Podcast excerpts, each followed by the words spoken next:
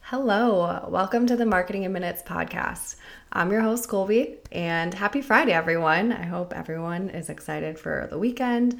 Um, who doesn't love a good Friday? I know I'm excited for today because we get to have a great conversation with our returning guest, Sarah Breathnach. Sarah, thanks so much for jumping on um, and really looking forward to talking about LinkedIn with you today. Thanks, Colby. It's a great topic. I think most marketers are keen to hear, you know, what's what's working, and I'll, I'll try my best to share uh, a few nuggets with everyone. Yes, um, I can't wait to hear them. Uh, and just so everyone knows, hopefully you've listened to all the episodes this week, but if you haven't, uh, Sarah is based out of London. She is the head of demand generation and field marketing at Hunters. And I first found Sarah at the Inbound 2022 conference. She had a great presentation there. And ever since then, I, I followed you on LinkedIn. That's kind of how I like came to know you more after that conference.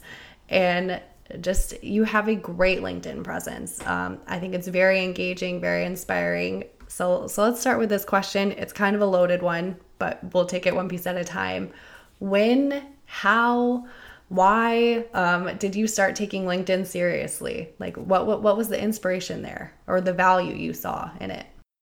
I think, like most people, I used it in the past as, you know, an, an opportunity to share new jobs. You know, I've started a new job. I, th- I feel like everyone's very comfortable um, with those kinds of announcements. I also used to, you know, lurk. They, they call the, the, people that don't create any content or engage lurkers. So I was, I was kind of, always kind of lurking and seeing what was out there. Um, but last year, I think it was early last year, I was really determined, I think mostly because there's, I listened to a podcast around, you know, marketing, what marketing people are being paid in the industry versus the potential of a sales rep to earn a lot of money.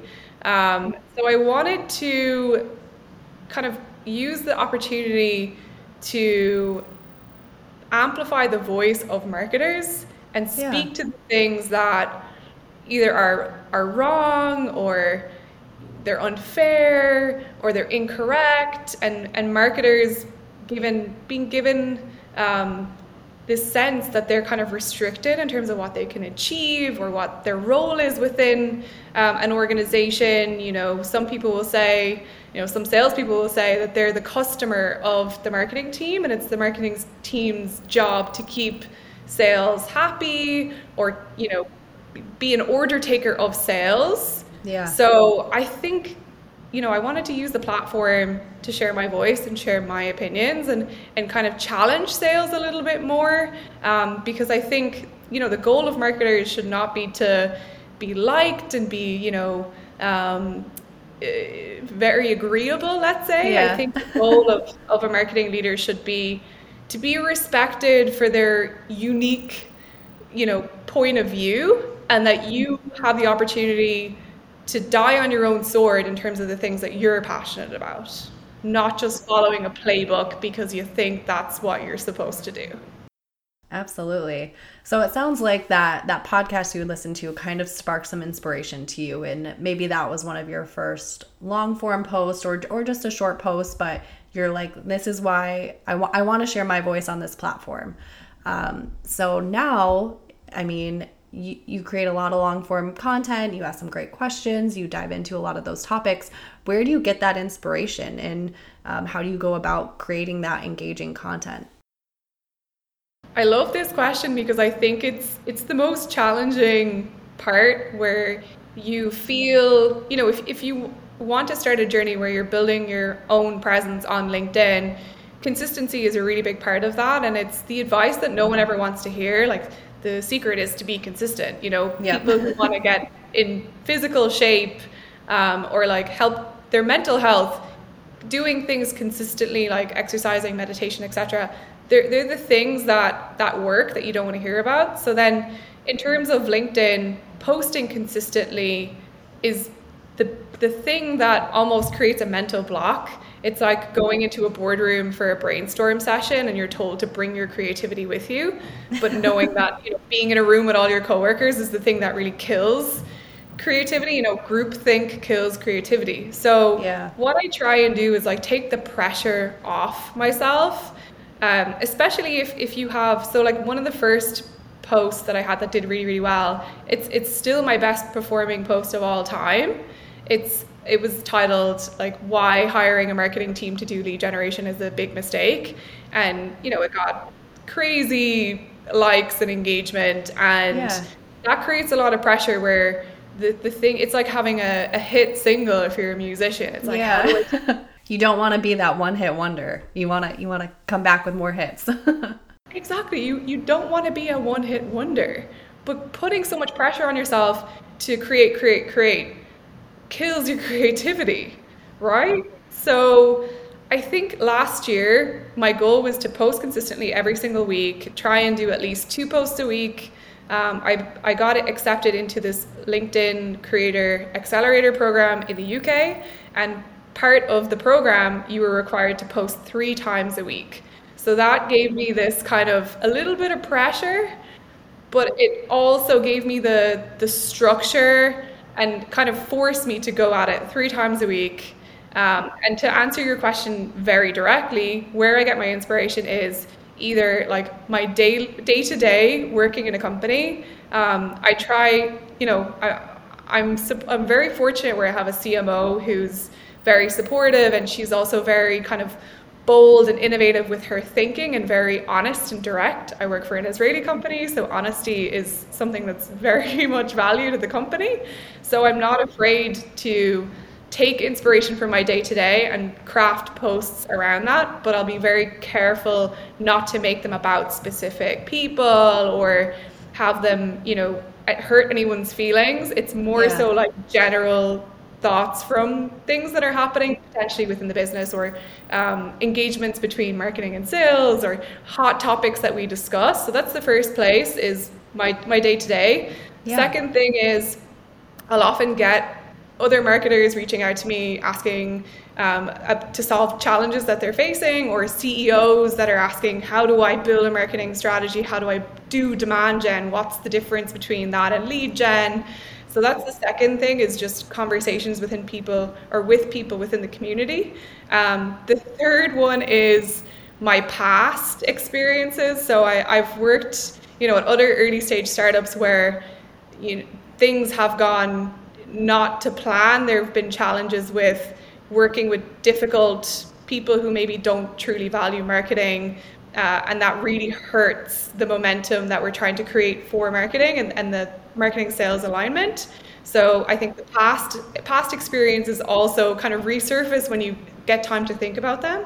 Um, and then I'd say last is like podcasts like yours, where I listen to other leaders and think about what they're saying and then maybe have a controversial opinion against what they're saying. Or if they're controversial, maybe I'll come out and say, yeah, I agree, and here's my experience of that. Mm-hmm, mm-hmm. That's so helpful. And as someone personally who has tried to be more consistent on LinkedIn, and I will just scroll my LinkedIn newsfeed looking for inspiration, I feel like I'm looking at other people for inspiration. Where it sounds like in your instance, you look at yourself a lot. What's going on in my day to day?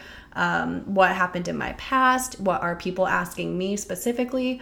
So I, I think those are great takeaways, and um, hopefully those who are listening, you could get you can use some of those examples for your own inspiration as well. Um, I did want to end this episode asking about some of your best tips, but I think I want to take it in a slightly different direction based on what you just said. So, being controversial on LinkedIn, we see that a lot.